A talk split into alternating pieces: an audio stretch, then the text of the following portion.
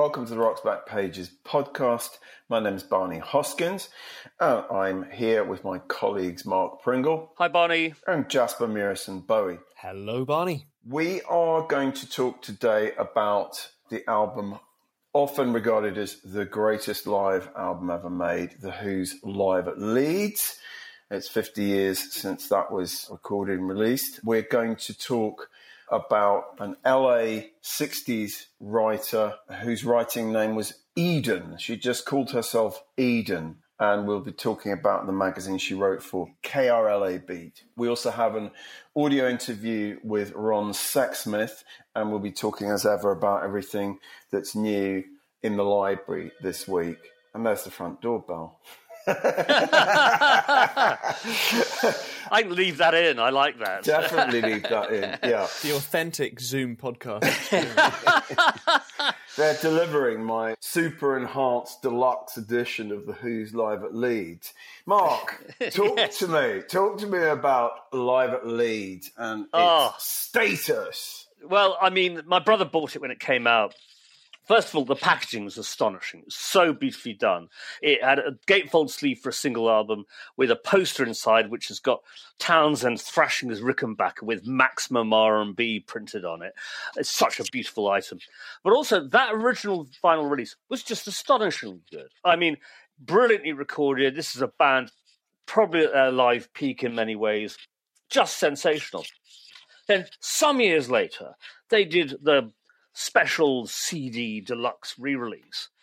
And I got into a slight Barney with sorry Barney, uh, a you Barney with me. Kinky. I got into a Barney with Chris Charlesworth, our esteemed contributor, because he had actually put it together, and I'd made a comment on our then existing Rocks Back Pages blogs, which we've since kind of got rid of, probably for very good reason, this being one of them, saying that the original vinyl release was brilliant, and the re-release was just ghastly because they chucked in all that awful a quick one stuff. You know, the Pete Townshend's first attempt at a rock opera.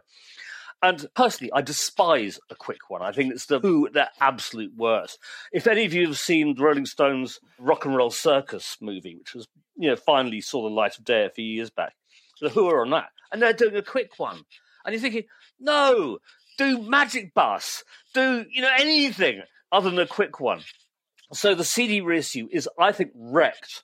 But the original vinyl, I think, is right up there as possibly the best live album ever. It's so powerful. Mark, you talked about the cover, and obviously it was a sort of fake bootleg That's style right. packaging, wasn't yeah. it? Brown Bootlegs paper with were a stamp. all the rage. Yeah, yeah exactly. Brown, brown paper with a stamp. It's an astonishing record. I mean, you know, all of the musicians concerned, which, you know, Keith Moon on drums, Entwistle on bass, and Pete Townshend. I'm not sure I've ever heard them play better before or since. They do some really great cover versions, Young Man Blues, and so on. It's electrifying. It's great, great. So, what is it that makes something a great live album? I mean, you're saying that the playing is just great. They you know think they never played better. Yeah. But what about live at Leeds? Is it that is you know grants it that because it's not just you saying that. A lot of people think it's well, it's, it's one quite of the or the greatest live album ever made. It's quite interesting. It's recorded at Leeds University, interestingly, there was a Stone. The Stones have recently released some of their stuff from their '71 tour, also done at Leeds University, and it's obviously a good sounding hall for a start. You know, it just had that quality. It's not a big place, so you can you feel the audience, the audience mm. present there. I like live albums. I mean, some people absolutely hate them. I mean, I have to like them because I'm a Grateful Dead fan, and their best stuff was almost invariably live, you know. And there's quite a few other live albums I like. I mean, there's a great Ray Charles one recorded in Atlanta for a radio broadcast, which is just sensational from like 59 or something like that. I like live albums. Some people dislike them. I mean, Barney, do you dislike live albums almost in principle? No, not at all. Although I just don't think there are great live albums being made anymore for whatever reasons. Yeah. You know, nobody really talks much about live albums.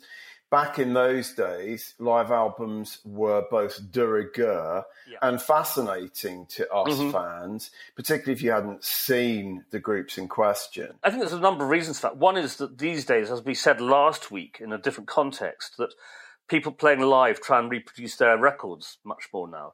Where let's say 69, 70, 71, 72, the live experience is a very different experience. Mm. That the band would be playing differently. They'd stretch things out. They'd do different things to those songs. So if you got a live album, you're actually getting a very different item. I would present one exception to that mm-hmm. about the recency thing is that Daft Punk Alive 97 and Alive 2007 mm-hmm. are, I think, worthy of being in the top 10, 20, whatever greatest live albums ever.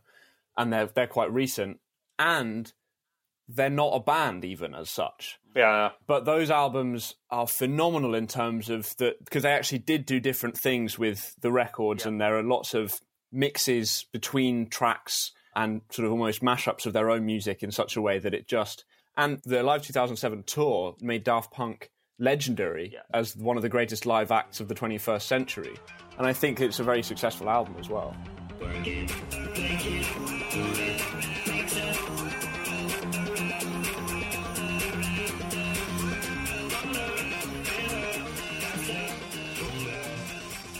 Yeah, that's very interesting. I think one thing is that back in the day, I mean, there were two reasons for doing live album bands had. One was a way of ending a contract they wanted to get out of, contract fulfillment. Mm. That was pretty common. But otherwise, it was actually to do something different. And Barney and I both love Rock of Ages, the band's live album, where they did a complete different thing. They hired Allen Toussaint to do the horn arrangements and so on and so forth. And mm. it was it was a very different thing from what you'd normally get. Certain bands, Deep Purple, I think were exceptional live, even though the lead singer was invariably a complete pillock.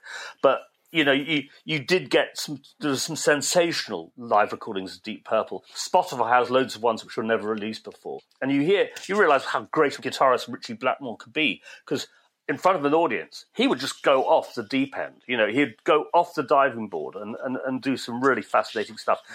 Conversely, my great hero Jimi Hendrix, there's really not a lot of great live stuff of his.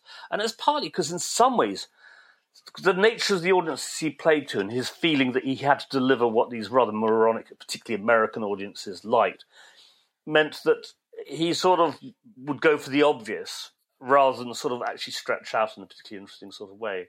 Very mixed experience, live albums. I mean, I came a little late to Live at Leeds. I certainly didn't hear it in 1970 when it came out. Mm-hmm. So there was already a slightly different Who in my mind when I first listened to Live at Leeds, you know, probably 73, 74. I'm not quite sure. I mean, I saw them at Charlton in 74 and they certainly didn't sound as good as they sound on this record. I was staggered by the raw power and electricity, the, just the thrill of these four musicians captured on this yeah. record. There isn't very much like it. And because the backstory is that Townshend had tried to get recordings of live shows in the US and had brought them back to London and they were just very unsatisfactory. And it was a slightly quite impulsive, right. spontaneous decision to record this Leeds show, as well as the following night at Hull and right. what they ended up with was, was something that really was authentic. It really captured how yeah. dynamic they were on stage. I mean, brutally exciting. Yeah, I saw them at the Hammersmith Palais around 71, I think. I saw them right. at Hammersmith Palais, supported by the James Gang, who actually were really rather brilliant. And again, it was what the reissue tells you and what the original issue didn't tell you is that when they were playing their great singles, their great cover versions, they were fantastic. But again, there was that really dud stretch of a quick one stuck in the middle. Also in 71, they were doing chunks of Tommy, which actually worked pretty well live. You know, they'd worked out a sort of combination of the various what they regarded as the highlights of Tommy and played them as sort of medley. Yes. And that was pretty successful. But very significant that Townshend opted not to include any of that on the original vinyl album. It's yeah. a very, very different Who. That yeah. first side you know, it's just this, these short, explosive songs. Yeah. I mean, I think the version of Mose Allison's Young Man Blues is Fantastic. probably the most exciting thing on the record. But the versions are Shakin' All Over, Johnny Kidd and the Pirates, the version of Summertime Blues, Eddie Cochran. I mean, yeah. it's very, very different from like the rock operatic style yeah. of Tommy. And I think that's what's so thrilling about it. And Magic Bus is just fantastic on live. Absolutely you know, it's fantastic. Just, just extraordinary.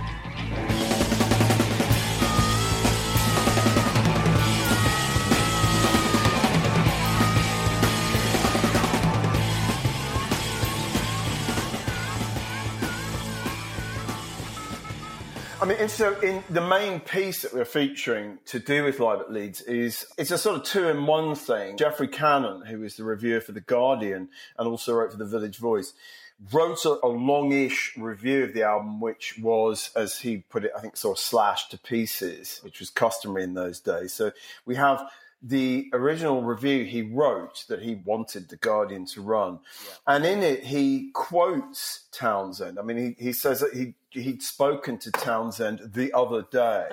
Townshend said to him there was this impossible. So t- this is like May seventy. And Townshend says there's this impossible gap between what we were doing compositionally and what we were doing on stage. We could never recreate a stage atmosphere in a studio. And this was the answer to that problem. Yeah, yeah. yeah. I mean, I'd say, in fact, probably the only time they, on vinyl, they actually got that stage atmosphere was My Generation, the single of My Generation. My brother bought that probably when it came out. And it's extraordinary it's that is the Who as they appeared live at Leeds, you know, and it's loud. It's, they cut that record so loud that you put another record afterwards and it would disappear. You know, it was simply the loudest sounding piece of vinyl we owned. You know, and it just burst out of the speakers in a way that actually their other productions didn't, and so on and so forth. You know, so that that's kind of live at Leeds and my generation single is, I think, optimum Who as optimum a band who, in a room, maximum Who.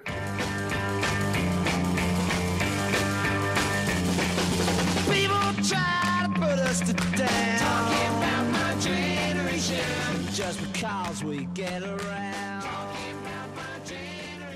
It does raise an interesting point, and I wonder if you feel the same, Mark, that there's something different when you're playing music of playing it in front of people. Oh, yeah.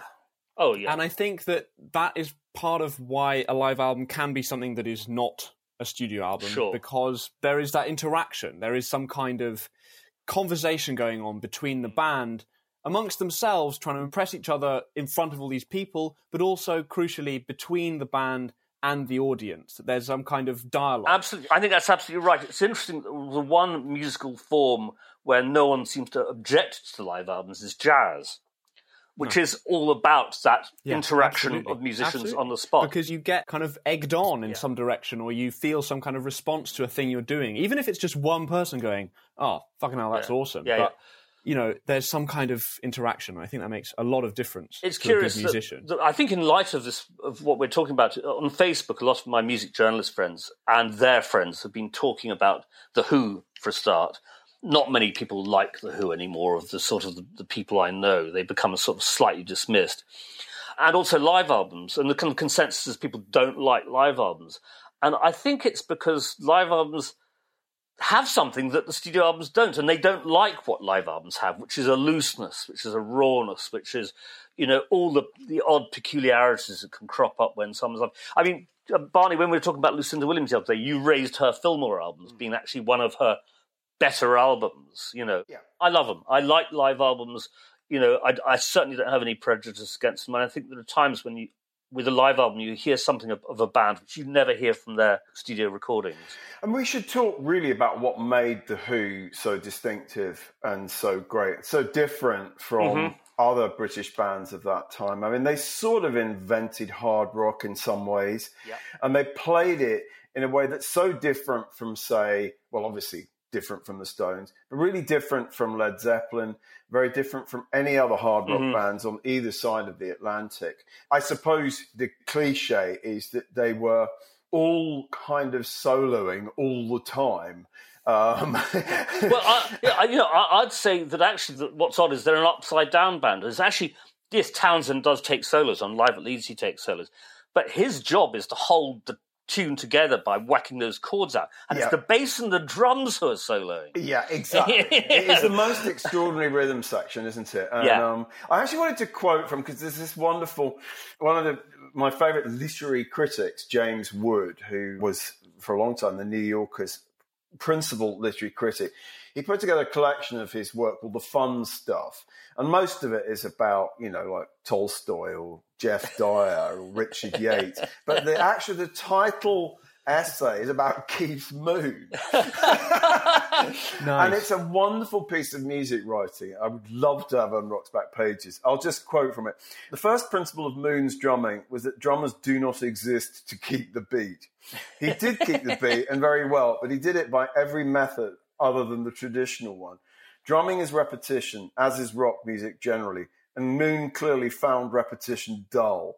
So he played the drums like no one else, and not even like himself. I mean, I mean that no two bars of Moon's playing ever sound the same. He is in revolt against consistency. He's always vandalizing repetition. Everyone else in the band gets to improvise, so why should the drummer be nothing more than a condemned metronome? It's a tremendous piece about the, I mean, the the- joy the- and madness of Moon's playing. I love it. That's great. Yeah.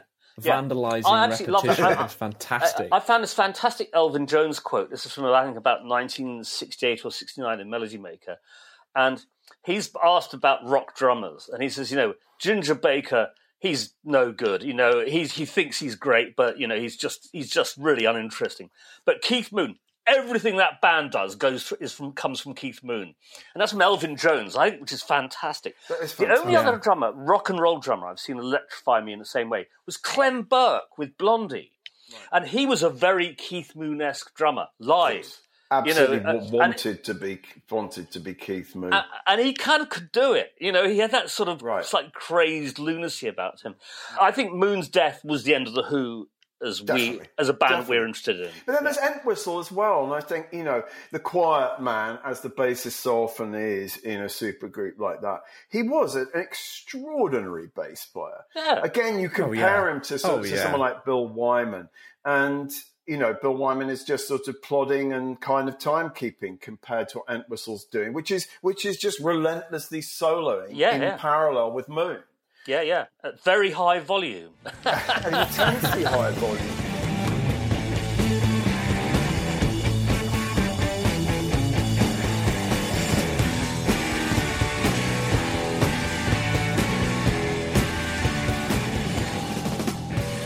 One of the other pieces for this Who feature is the aforementioned Chris Charlesworth review of Paul Rees's new biography of Entwistle, The Ox, which was, of course, John's nickname.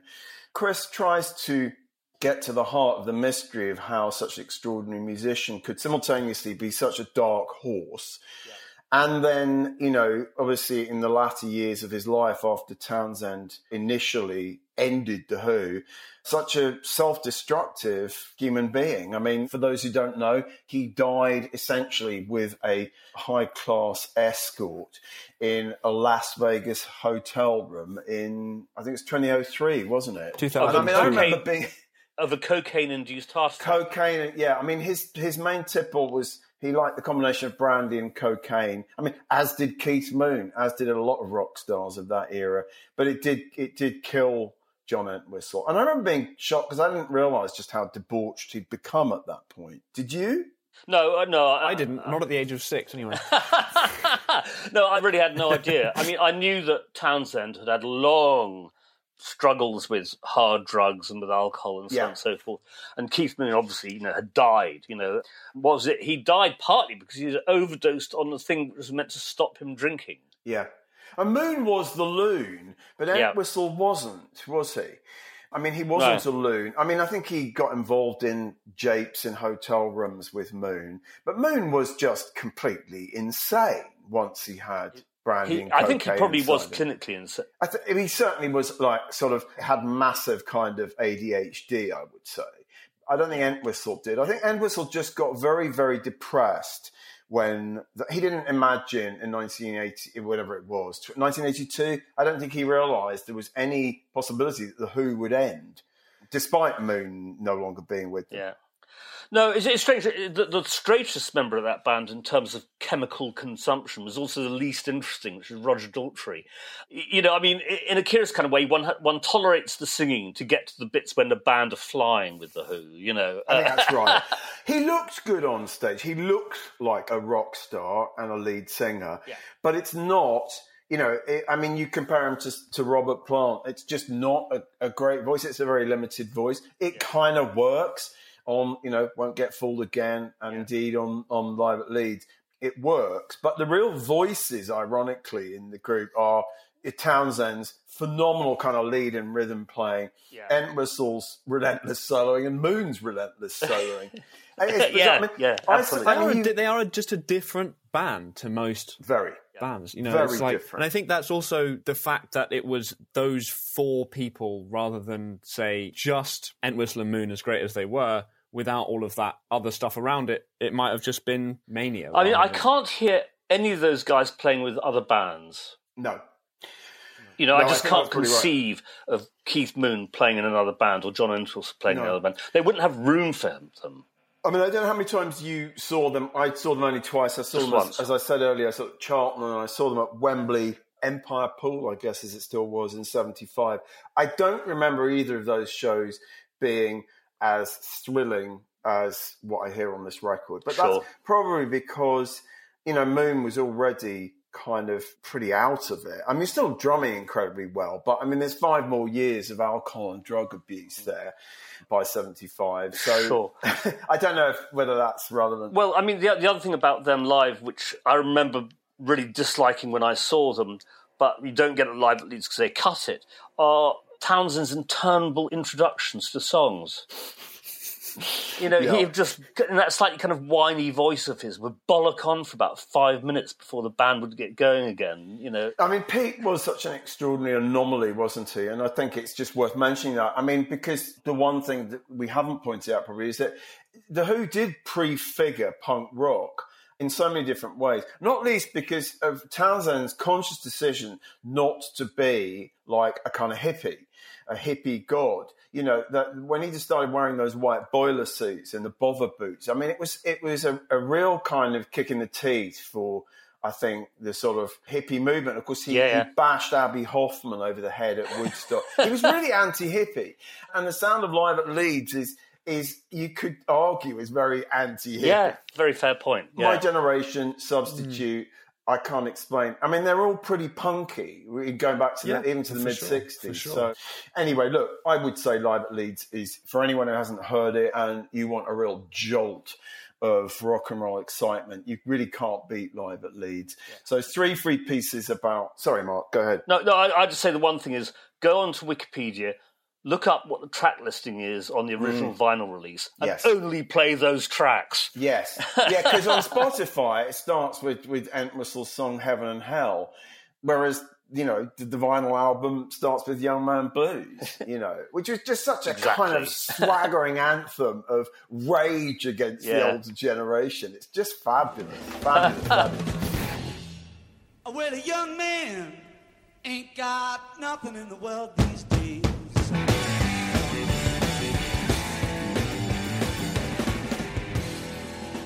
Also free on Rock's back pages this week are three pieces by the writer who called herself Eden and wrote for the wonderful KRLA beat.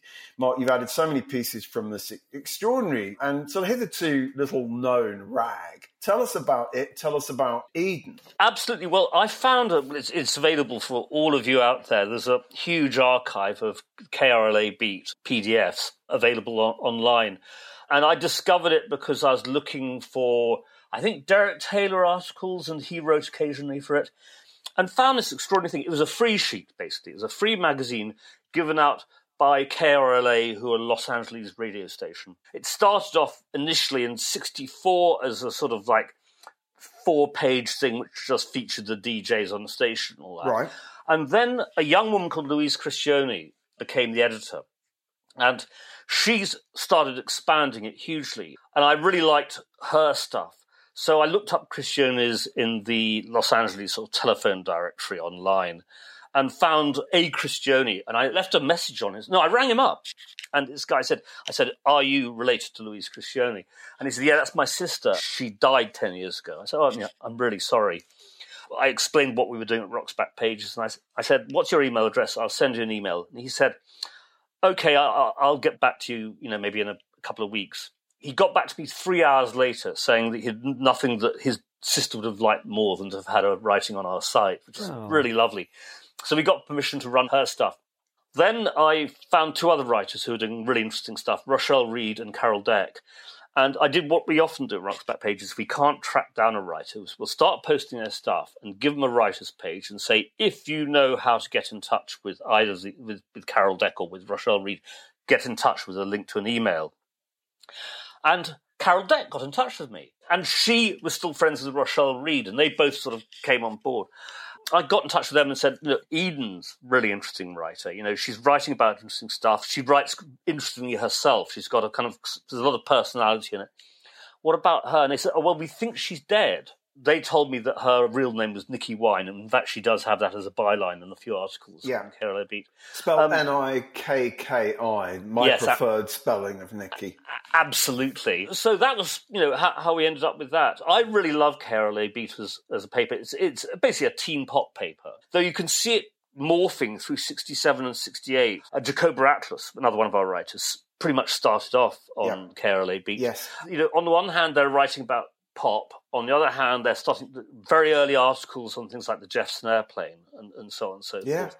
Um, uh, and so, you know, it, it's straddling that uneasy thing. But because it's Los Angeles, there's lots of Beach Boys, there's lots of that Yeah. kind of stuff going on. Yeah. I mean, we've got, a, I think it's Eden's article where she goes on the photo shoot for what became the cover of Pet Sounds to San Diego Zoo. Right. I, I, I just love that. Brilliant. that kind of thing is such a fantastic cultural artifact. absolutely. It's like a wonderful, wonderful thing to get to. So we've chosen three. now.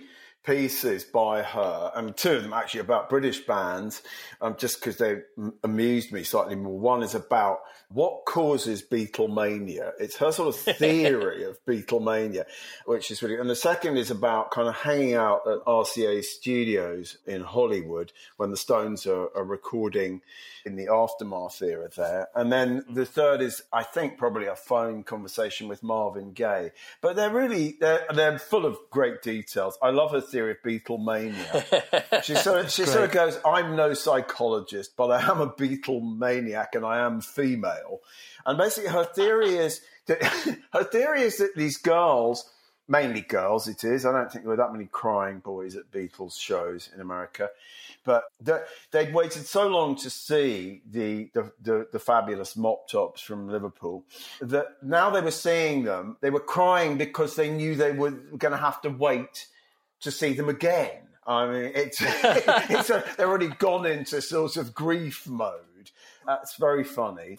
It's sort of reminiscent of Paris syndrome in a way, which is when people visit Paris, particularly apparently a thing among Japanese tourists, because in Japan, Paris and France have these incredible reputations as these places of romance, and they, you know, they build up all these expectations, and then they get there and it's different because it's not like in, Right. you know, And they the fairy tales, quote unquote. Do they cry? I, I don't know if they cry, but people, I mean, they suffer psychiatric symptoms like hallucinations and all this kind of Oh thing. my It's- God. it's- yeah, yeah, yeah. It's, a- it's a, it's a documented Paris? medical phenomenon. Okay. When something differs from your expectations, it just sort of reminded me of that. That's But I, what I like about the the Beatlemania article, and I and again about KRLA Beat in general, is something that you sometimes talk about when it comes to say Rave magazine, Mark, is that there's an understanding of the audience and a sympathy for the audience and a sympathy for young pop fans. Yes. That sometimes music papers can be a bit sneering towards, Oh, and I think uh, it's uh, no. much nicer to to actually, you know, be sympathetic and, Uh, that- and, that- and, and understand that. But because That- they were that- they were they were Yeah. young women Yeah. themselves. I mean, maybe no, an not I- important way that people but- interact with music. It just is. I've developed a, a real love for teen pop writing in part of my job. You know, as, as, you a kid, enter second childhood. well, I'm quite. As a kid, I loved Fabulous magazine, and when I was eight, nine, ten years old, Fabulous magazine was my music paper of choice, and they spoke directly to you. They weren't patronising. They weren't sneering, and KRLA Beat was very much involved in the whole British invasion mania. You know, so you know these British bands, you know, who had come from places like Hertfordshire and wherever, would end up in Bel Air or in, in up in, in the hills, the Hollywood Hills, being kind of looked after and being sort of shown probably a pretty good time, you know. And so, so there's this Talk fantastic. to Graham Nash. exactly. Shall you I know, stay here or shall I go back? with them short. no, I mean it, it, it is fantastic. I mean, there's a great Louise Criscione interview with Dusty Springfield, And actually, Dusty does feel obviously out of place. And there's a photograph, and like Louise Christian is roaring with laughter about something, and Dusty's looking slightly sheepish about the whole thing. But then again, you've got things like uh, Rochelle Reed famously or infamously interviewed Love in their mansion up in the hills. Yeah, and they were horrible to her. And they were absolutely horrible to her. And that became quite notorious. I mean, the very first article I ever read about Love in Zigzag magazine mentioned that article as a sort of, you know, a key event, you know. Yeah, well, there's another band that was sort of punk rock before its time, right? but also, it's great that they, there was a big interview with them in 1966 in this Teen magazine. You know, they weren't getting any press coverage anywhere else. And at that point, 1966, the underground press barely existed. Yeah. You know, and so, So these pop Eden's- writers was the only the only game in town when it. So Eden's Beatlemania article is October 65. Then we jump forward to spring 66. I absolutely love this Yeah. account of essentially sort of just hanging around outside this the RCA studio where the Stones are. They're they're there recording songs for for a little movie that never actually came out called Back Behind and in Front. And some of the songs they were recording for that movie, which were, they were going to make when they went back to England, but it was canned, then ended up on Aftermath. So I think these sessions Oh, led to some of the tracks on Aftermath. But they did quite a lot of work at RCA Studios with Yes. Dave Hassinger engineering. Great sound. And then Jack Nitzsche sitting in. Jack Nitzsche gets a couple of name checks in this Eden piece. They're, they're, and they're just lovely. You know, I mean, at one point, Charlie Watts goes out for a sort of an ice cream sundae with Jack Nitzsche. So this is a daft little, and then there's a, there's some, there's something about Mick ordering, Mick Jagger ordering lots of pizza. Everyone else was eating hamburgers, but Mick preferred pizzas. So he apparently stank of pizza all the time. The things one needs to know about Crucial. recording sessions. Absolutely. I think it's Crucial. I, huge. mean, forget like sort of overdubbing and mixing. I, I just want to know how many pizzas Mick ate. Under my thumb, the girl who once had me down. Under my thumb, the girl who. But it's a great. Oh, and Glen Campbell pops in. Glen Campbell pops Yeah. in and has a chat with Keith in the lobby. Basically, Eden's having to observe everything from the lobby because she's not actually allowed into the session. Sure. But Glen pops by and asks Keith if they're going to continue recording all night. And of course, Keith says, yes. you didn't about Jack Nitzsche because he's a name which crops up a lot in KRLA Beat hmm. because he was one of these behind the scenes scenesters of all of that LA recording s- sort of scene, you know. Completely. And so you read these articles, and yes, they're teen pop stuff, and they're saying, and Sanso looks lovely with his bangs and all this sort of stuff. Yeah. But then these names crop up. Yeah. You know, Lee Hazlewood and so on and so forth. They're all over this magazine in one way or another. yeah, yeah, You know, completely. it, I, it's great. I'm really, It is I'm- great. Yeah. And then the, last piece is, is this sort of soul searching conversation with Marvin Gaye, which is great. You may, I don't know if you talked about this on the podcast before, Mark. It, it rings a bell for me, but it's just classic Marvin. It's January 67. Like may even the interview may even have been done in late 66. And, and I don't think very few other R&B or soul stars of that era who would have said things like, when I'm in the dumps or when I don't feel like I should feel, music saves me. I can really feel low. I'm a very sensitive person. I get extremely depressed at times, and I find that music really perks me up. You know, Ah. it's it's very it's very open and candid. Very honest, yeah. Can- Very Candid honest. is right for sure. And he also talks about, I mean, this is what rings a bell for me, Mark. So if, if I'm repeating something you've quoted, I don't before, remember this, stop so- only he he talks about. He says through the years, it takes foreigners, English folks, and Australian people, anybody but Americans, to recognise the great music potential of Negro folklore. Quaint phrase there. As soon as they decide this music has merit and it's good music, they record it. If they record it and sing it, then it becomes socially accepted by Americans. Well, Yeah. Yeah. Yeah, no, that's that's really interesting. not many people were saying that in '66. Yeah, no, that, that, that that's really interesting. I mean, the other thing about KRLA Beat is they actually covered black music quite extensively. Yes. the American pop press did, You know, whether it's hullabaloo or whatever, you know, that they they talk. I mean, they have the Monkees all over the place, but they would have talk about Smokey Robinson. They'd talk about the Supremes. They'd talk about Marvin Gaye. Maybe talk about Otis Redding. Certainly James Brown. There's quite a lot of James Brown coverage. Yeah, yeah. And that sort of started going uh, in Amer- the American rock press sometime around the 70s. That the black faces became fewer and They fewer. really stopped covering it, didn't they? They kind of stopped covering it, and it's partly because of the emergence of FM radio, which seemed like a great thing at the time, because FM radio allowed album tracks to be played and all that. But the thing about AM radio, AM pop radio, is they would play the Supremes and then they'd play Mitch Ryder and Detroit Wheels or whatever, yeah? In the same way as we heard as we grew up in, in, in certainly in England and were listening to Radio 1 and you'd get the Supremes followed by the Rolling Stones, whatever. FM radio allowed segregation to appear, and it wasn't consciously racist segregation, but it was like the the FM radio followed niche audiences, like the white album buying audience, Yeah, yeah. and the music press to some extent followed.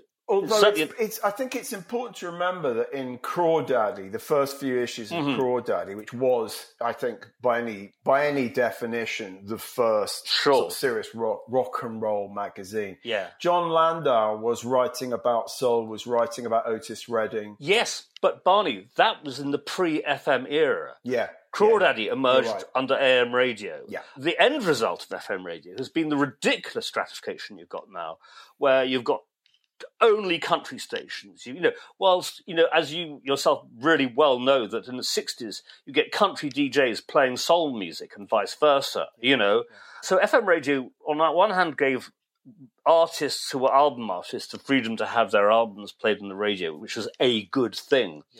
But it did result in hmm. in, in, in this, this sort of salami slicing of audiences. And then the mixed stations are like the, the city stations, you know, like New Orleans is WWOZ. Mm. You know, that plays all sorts of stuff. I mean, it, there is a sort of jazz bent because it's New Orleans, but it does play all kinds of different things. It's not just a genre station. It's all the more enjoyable to listen to for that. I think because if I want to listen to a genre, I can go and play a record of that genre. But if I want someone else to be guiding my musical Sure. experience, as it were, I think it's really interesting to get someone else to do that. Well, uh, that's what absolutely. brings today. And the other thing is is that in those days, people didn't own as many records as they do now. Yeah, they don't have sure. access to amount of music. So the radio was the way you heard stuff. And you know the, the glory days of AM radio, which everyone mocked at the time because it's hey, it's pop, but it was pop that allowed you to hear music right across the, the racial divide in America, which I think was essential.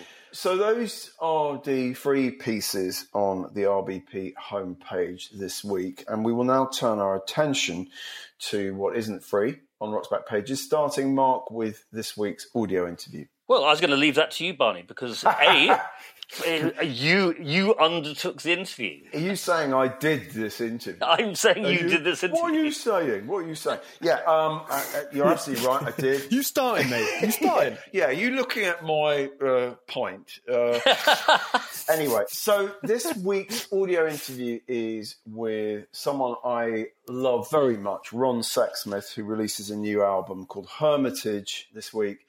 Uh, It's also the, coming up for the 25th anniversary of his first major label album release, which is just called Ron Sexsmith.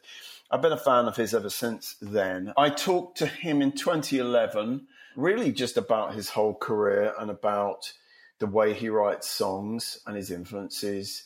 And I just remember it being a delightful conversation. And when I re listened to it, once you digitized it, Mark, it was indeed to me a really nice conversation. And I think he's really interesting and articulate in it. I think he's just a thoroughly decent, interesting human being. Why don't we start, Mark, with just the first of three clips that we'll hear? This is just talking about him getting signed at the relatively late age of 31. First chance I get, I'm gonna write you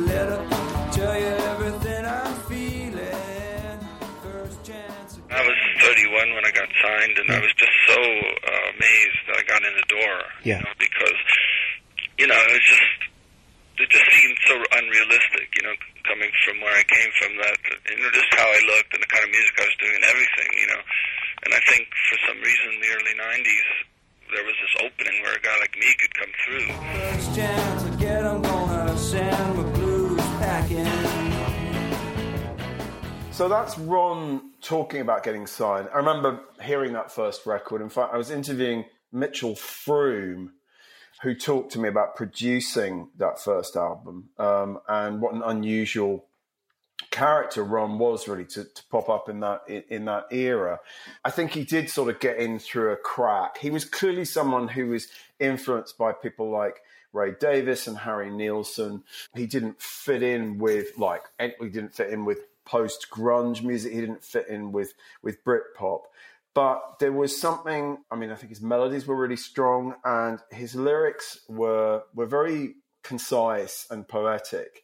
And I, I, I happen to think his second album is probably his his best. That was the one that really made me realize that he was, I think, a genuinely great singer songwriter. With the wonderful title, Other Songs. Um, and I think he's made, I, I- I mean, his new album, I'm not kind of entirely convinced by the last two or three records, but I think over the course of maybe seven or eight albums, there's at least sort of 25, 30 pretty damn great songs. In fact, I've put a playlist together on Spotify of what I think are his best songs from from oh from the from like ten albums. I mean, he made a lot of records. He's basically sort of one every couple of years for about 30 years now, you know. he keeps going. He keeps going. I mean, he's consistent and he keeps going and he manages. You know, I think it's really, really difficult for. There are so many singer songwriters out there and they tend to go from one kind of piddly little deal to another unless they're Ed Sheeran or Drake or somebody. You know, he's managed to just about keep going. You know, someone will always give him a deal. He's got. He's got a devoted following. I mean, I saw him play the Albert Hall sometime in the last sort of eight or nine years. And I mean, he had sold out one night at the Albert Hall. That's probably that that kind of tells you what his kind of standing is. He's highly regarded by the likes of you know Elvis Costello and so on and so forth. You know, He's got a massive, he's got a, a real celebrity fan club. Yeah. You know, as people like that often seem to. I mean, we talked about Rufus Wainwright last week, and he's had a lot of celebrity fans. I mean, Elton John's a fan of. Elton John, Elton John, exactly. Elvis Costello particularly gave him a kind of thumbs up. People have covered his songs. I mean, Emmylou Harris did "Hard Bargain," which was the, the title song of one of her albums. Michael Bublé did um, "Whatever It Takes," and he's, you know, he's a big Canadian star. So I think, I think Ron probably pays for the groceries with kind of things like that. I mean, none of his albums have sold. He's never had a huge hit record, but but big stars have fallen in love with his songs and covered them, and I think that sort of helped. I can we listen to the second clip where essentially he's talking about other people's songs and what he thinks makes a song special. I love you kisses deep and warm, your hair upon the pillow. you know, I, I hear songs, other people's songs sometimes where I'm like, okay, you got started with something good, but then you kind of let it slip or something. Yes. You know? And um, Yes. I just, I just like the idea of trying to, you know, like if I'm listening to, to somebody's song and it, and I don't understand what they're go- going on about, I, I get, I sort of lose interest, you know. Yes. I mean, it's not like I mean, I love when John Lennon would write these sort of psychedelic things or Dylan, but it would leave an im- impression somehow. You know, Yes. like they were they weren't just throwing words around. No. And there was a mind at work. You know, Indeed. and and that's what I, I love about you know a song like Leonard Cohen. That's no way to say goodbye, for example. Mm. That profoundly um, influenced me when I f- when I first heard that because in two verses he says everything in such a beautiful way that that you you would ever need to say about um, you know two people going their separate ways. You know. Hey, that's no way to say goodbye.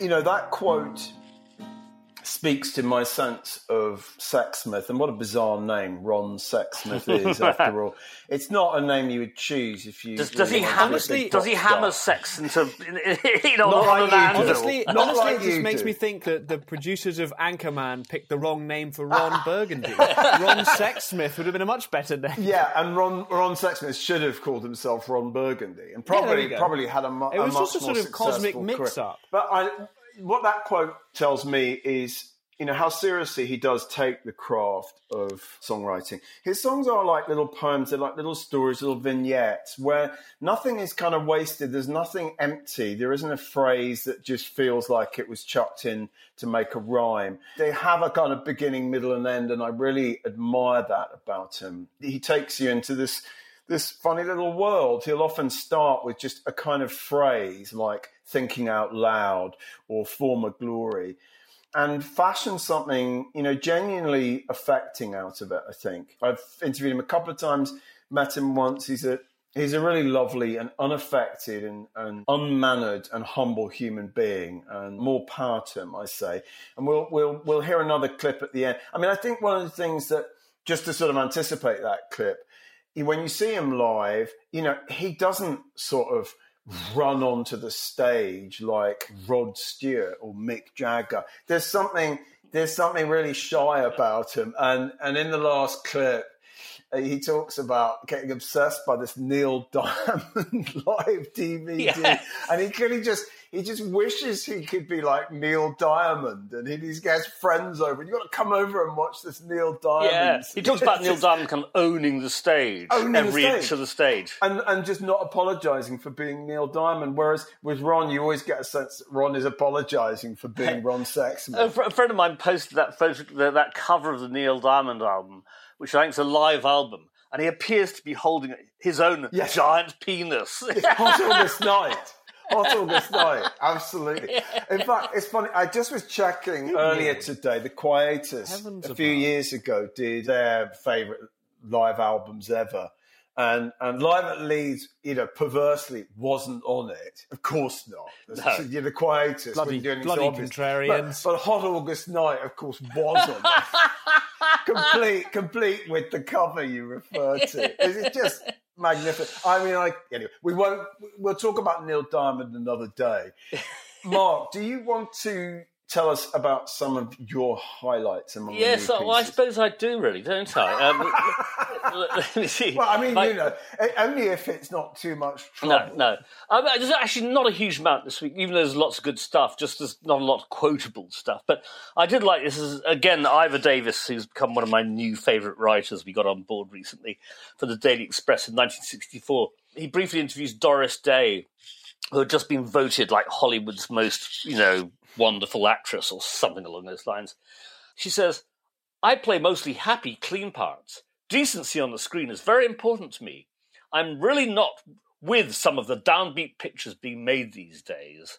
You know, Miss Prim. I just sort of quite like that. Yeah. I, you know, I love the fact that you know her son Terry Melcher ended up Yes, kind of didn't exactly abide by that, by that, that sensibility.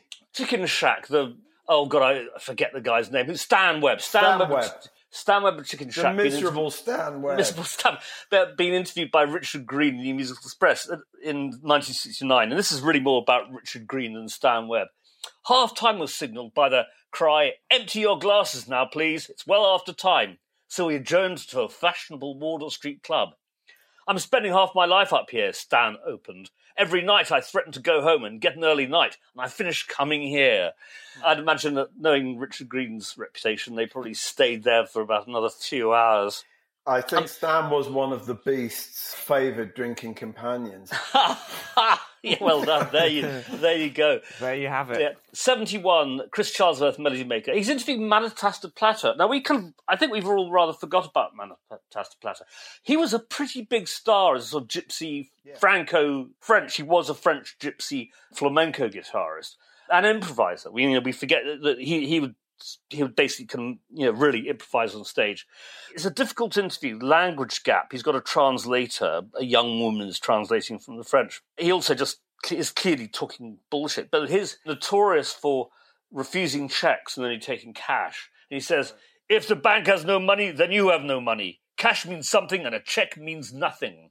Right. Uh, which is which is kind of like the Chuck Berry and James Brown sort of school of thought, you know.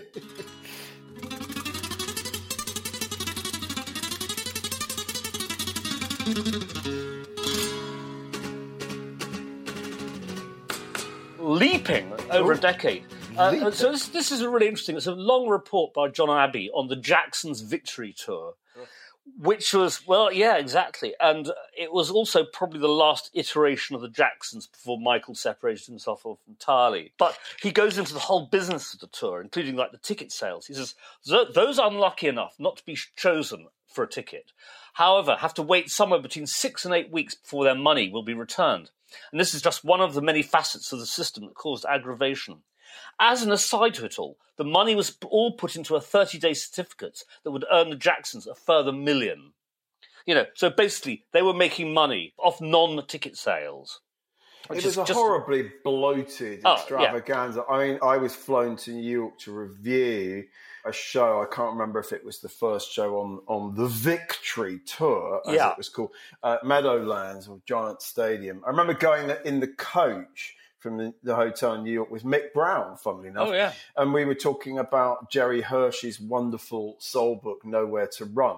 Yeah. And then we got to see this, as I say, extravaganza that was just about as far from the roots of soul music as you can imagine. It was Well, just it- dreadful. Indeed, John Abbey says about the audience, in all honesty, the middle class and middle aged audience didn't help. I'd love to see the show in different confines and with the right audience.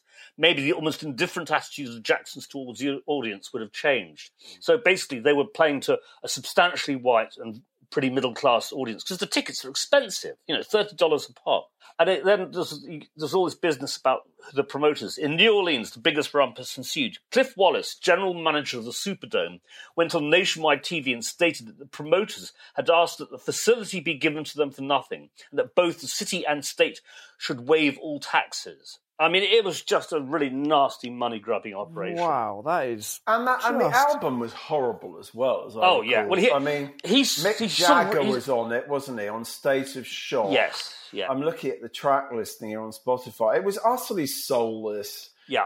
No, I mean, he- mechanical bollocks. John Abbey, as part of this write-up, reviews the album and is pretty scathing about it. You know, The- you know, there's one or two good things on it, but nothing is as good as any of them as individuals. Like And Jermaine it's had only made two better, years from better Thriller. records. It's Michael, only two years from Thriller, and it's Yes. already just yes, just dire. And Yeah. also, the Jacksons had made some decent records as a group before that, you know. But this was Sure. this was the, the, the Sure. worst of '80s excess, I think, in many ways, both the Yeah. tour and the album.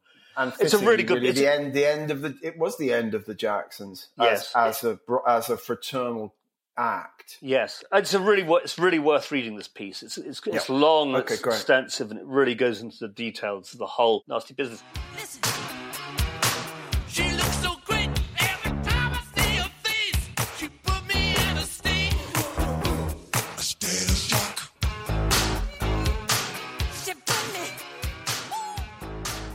What's next, Marco? Well, the next is Metallica at Wembley Arena, Ian Gittins for Melody Maker in June 1990. Now, Metallica were the metal band that the thoughtful rock press were allowed to like.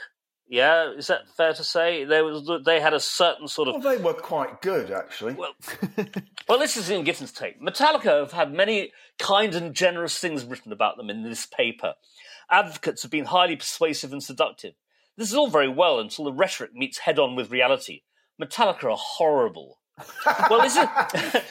oh well, all right. He says, Okay. well, this isn't, well, he carries on. This, well, this isn't strictly true. Their grinding grey din does have a certain mechanical appeal. There's something impressive about dullness, this rigid and efficient. But biceps and belligerence, I'm sad to report, don't make for a full set of aesthetics.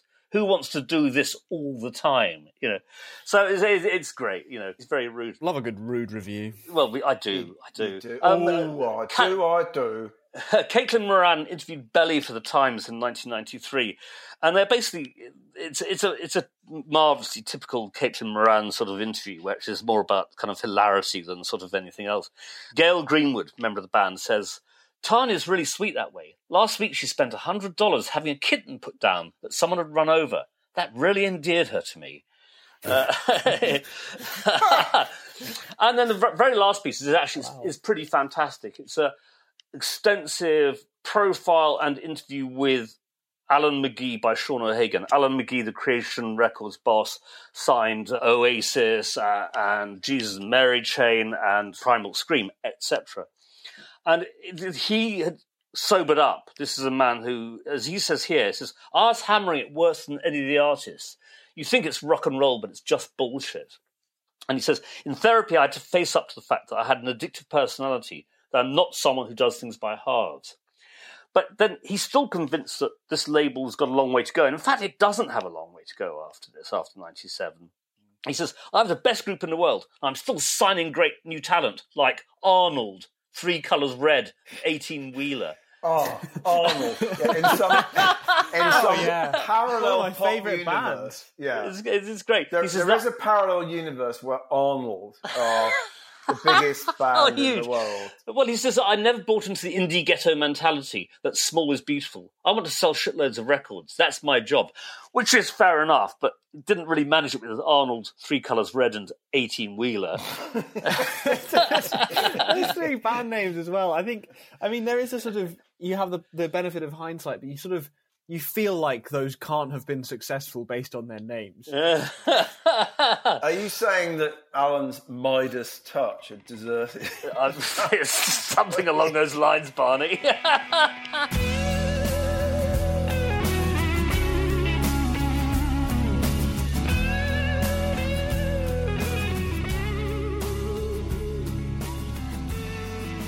That's my lot. That's your lot. Okay, well, let me just mention a couple of pieces that I, I actually wanted to just note, Mark, that you added an extremely early piece on felt True. by Dave McCullough from 1981, by far the earliest piece we have on them. When Lawrence is referred to as John Lawrence in this piece, he's not. Yes. He's not Lawrence, let alone Lawrence of Belgravia yet. No, he's quite. just Lawrence. He's just John Lawrence, and It's it's, a- It's infuriating because it's a typical Dave McCullough interview, which isn't really an interview. What Dave McCullough is, is he hangs around with the band, obviously talks to them, but then writes his own thoughts rather than actually what the band have said, yeah, which Yeah, is yeah, kind of slightly frustrating at times. I'm going to br- just quickly mention a short interview with the late, great Humphrey Lyttelton. Oh, yeah. Subtitled Radiohead's newest member. Um, he's already about 89 at this point, Humph. And he's interviewed in a pub near where I live. I can almost see it from my window, the, the, the Bull's Head in Barnes. And he has just played on Radiohead's album Amnesiac, I think. So he just talked about working with them. There's a nice piece by Mark Anthony Neal about Donny Hathaway. Ah. More Donny. We all want more Donny. And it's actually it's, it's a, a piece about a long prose poem that a guy called Ed Pavlich has published about Donny Hathaway. It's just a nice piece saying, you know, what many of us feel about Donny Hathaway. He should have been as big a star, at least as Marvin Gaye, I think.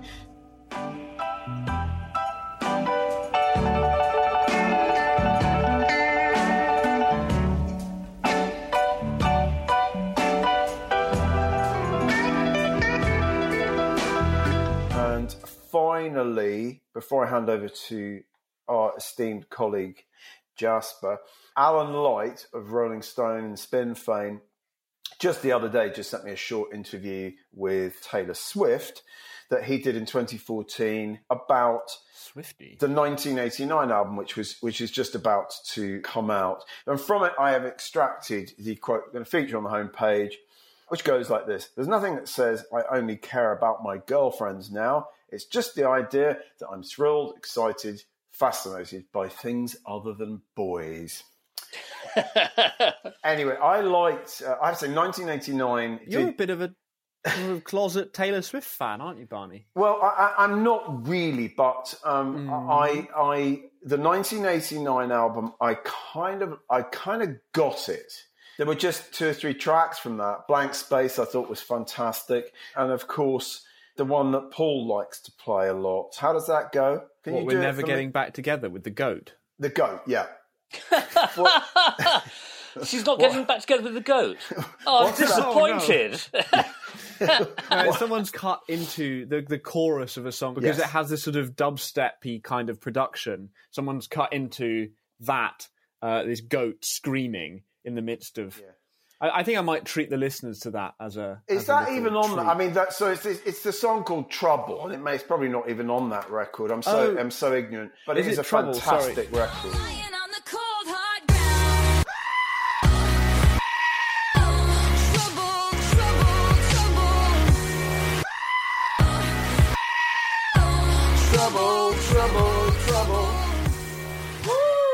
Quite enough, Barney. All right, okay. I love that. I absolutely love that that song. I think I think you know she's made some fantastic pop records. So let's just let's just leave it there. Jasper, why don't you wrap things up with your selections of the week? I'd like to wrap things up by mentioning a couple of articles. The first of which is Childish Gambino live at the basement at the camp.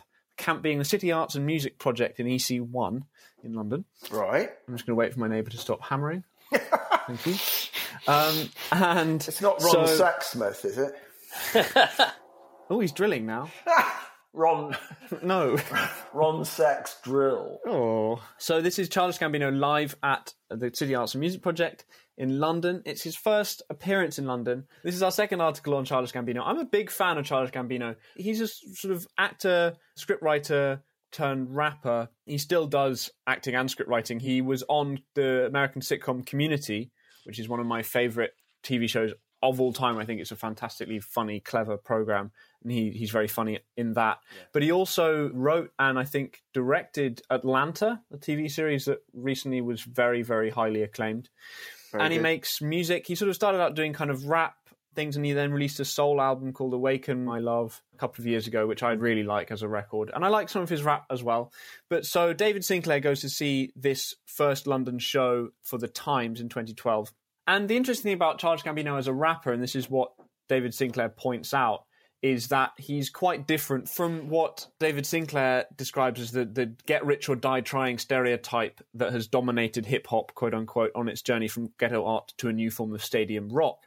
And Donald Glover, Childish Gambino, his parents are Jehovah's Witnesses, and so he grew up in the suburbs of Georgia, very much not in the kind of urban scene that you that a lot of rap comes from. And so he was criticized for not being part of that sort of authentic hip hop narrative. But he tries to kind of lay claim to his own right to make the music that he wants to make regardless. I don't know. It's he, I think he's an interesting musician and he's got some interesting things to say. His most recent album just came out, which is why I wanted to add this piece. It came out like end of last month. But he's a much bigger star now than he was in 2012. Oh, yeah. So it's interesting to read about his first UK appearance, if that's what it was. Yeah, it was his first UK appearance. He had a band as well, which is unusual for a, for a hip hop gig. He's a real Renaissance man, isn't he? A real renaissance man. Yeah, I think Awaken My Love is a really great record.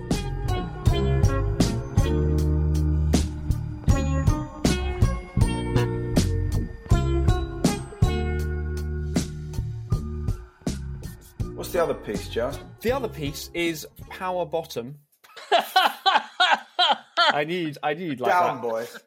But so this is an interesting thing. This is Pip Williams writing in His Kind or His Kind. I'm not sure how you say that magazine's name, an online mag. This is about a duo called Power Bottom who are sort of hotly tipped to become the next big indie thing in 2017. And then allegations of sexual assault came to light, and they were dropped by promoters, by their label, basically just completely dropped in a way that one rarely sees. And this is the point that Pip is making in this article: is that you know why were they dropped so fast compared to like say Dr. Luke, the whole Kesha thing, Chris Brown and Rihanna. Like Chris Brown still basically, you know, people still sort of accept him even though there were these very strong allegations made. R. Kelly. Uh, you know, R. Kelly. Well, I that- don't think that people whole- certainly don't accept R. Kelly No, anymore. that's true. We can, we But- can but agree lot on that. a lot of a lot of people escape kind of unscathed from Yeah. from those kinds of allegations, but Power Bottom didn't. Is that because of the Me Too? Is that because of Me Too? Possibly. I mean, this is 2017 rather than say 2012, and I think I think that helps. But the other thing is, and this is the thing that Pip is writing about, is that Power Bottom are a queer band.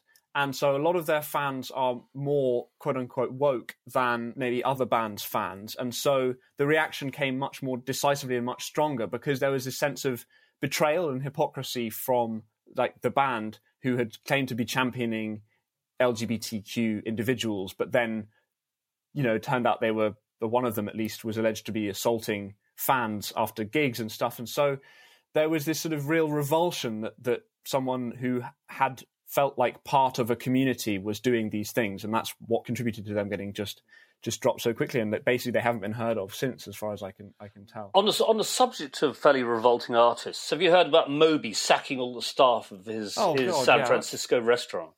Uh, it means Really? they've lost they've lost health coverage and all of that. You know, a man with deep pockets has basically just chucked Well, his. and the same thing's happening with Ellen DeGeneres' staff on her show. I mean, I know she's not a musician, but I mean, this is feeling fairly widespread. You, you, Yeah. you, people, are, the leopards are really showing their spot. yeah, Richard Branson wanting a bailout from the oh, government don't- when he doesn't oh, hasn't paid tax in this country for a million Well, bloody let's talk years. for another hour about all these unspeakable people. Well, what, Yeah. have we, what have we Listener, called will you stay with us? Yes. But what is it the Rock's Backpages t-shirts are going to have on them? Sneeringly woke. Sneeringly woke. Yeah. But anyway, I just I just wanted to mention that piece from Pip 'cause I think it's a really good piece of writing, Cool. sort of exploring kind of essay like what contributed to this and, Yeah. and how, what can we learn from it as well. Interesting stuff. So I think that's interesting. Terrific. Well, thanks, Jasper. That's our lot for this week. We are going to go out with the third and final clip from the Ron Sexsmith audio interview where he talks ab- about his lack of confidence on stage and his acquisition of a certain live DVD by Neil Diamond. So thanks for thanks for joining us this week. We'll be back next week to talk about, among other things, rock photography, the great photographers of music, with our guest Jill Furmanovsky. So please join us then as well. Thank you and good night. Great. See you. Bye. Thanks for listening. Bye bye.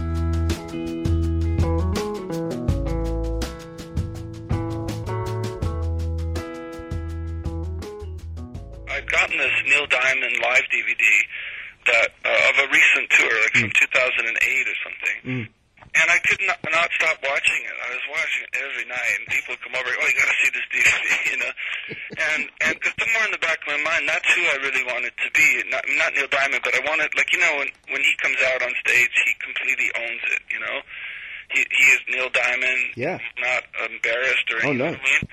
And people love him, right? And I would see this movie. Uh, and, I mean, see him with his. He's had the same band for thirty years or whatever, and he comes out and and uh, and I was thinking, well, that's what I want to be. I mean, I want to have my band. I want to come out. I want to feel, you know, comfortable in my own skin. You drive a hard bargain.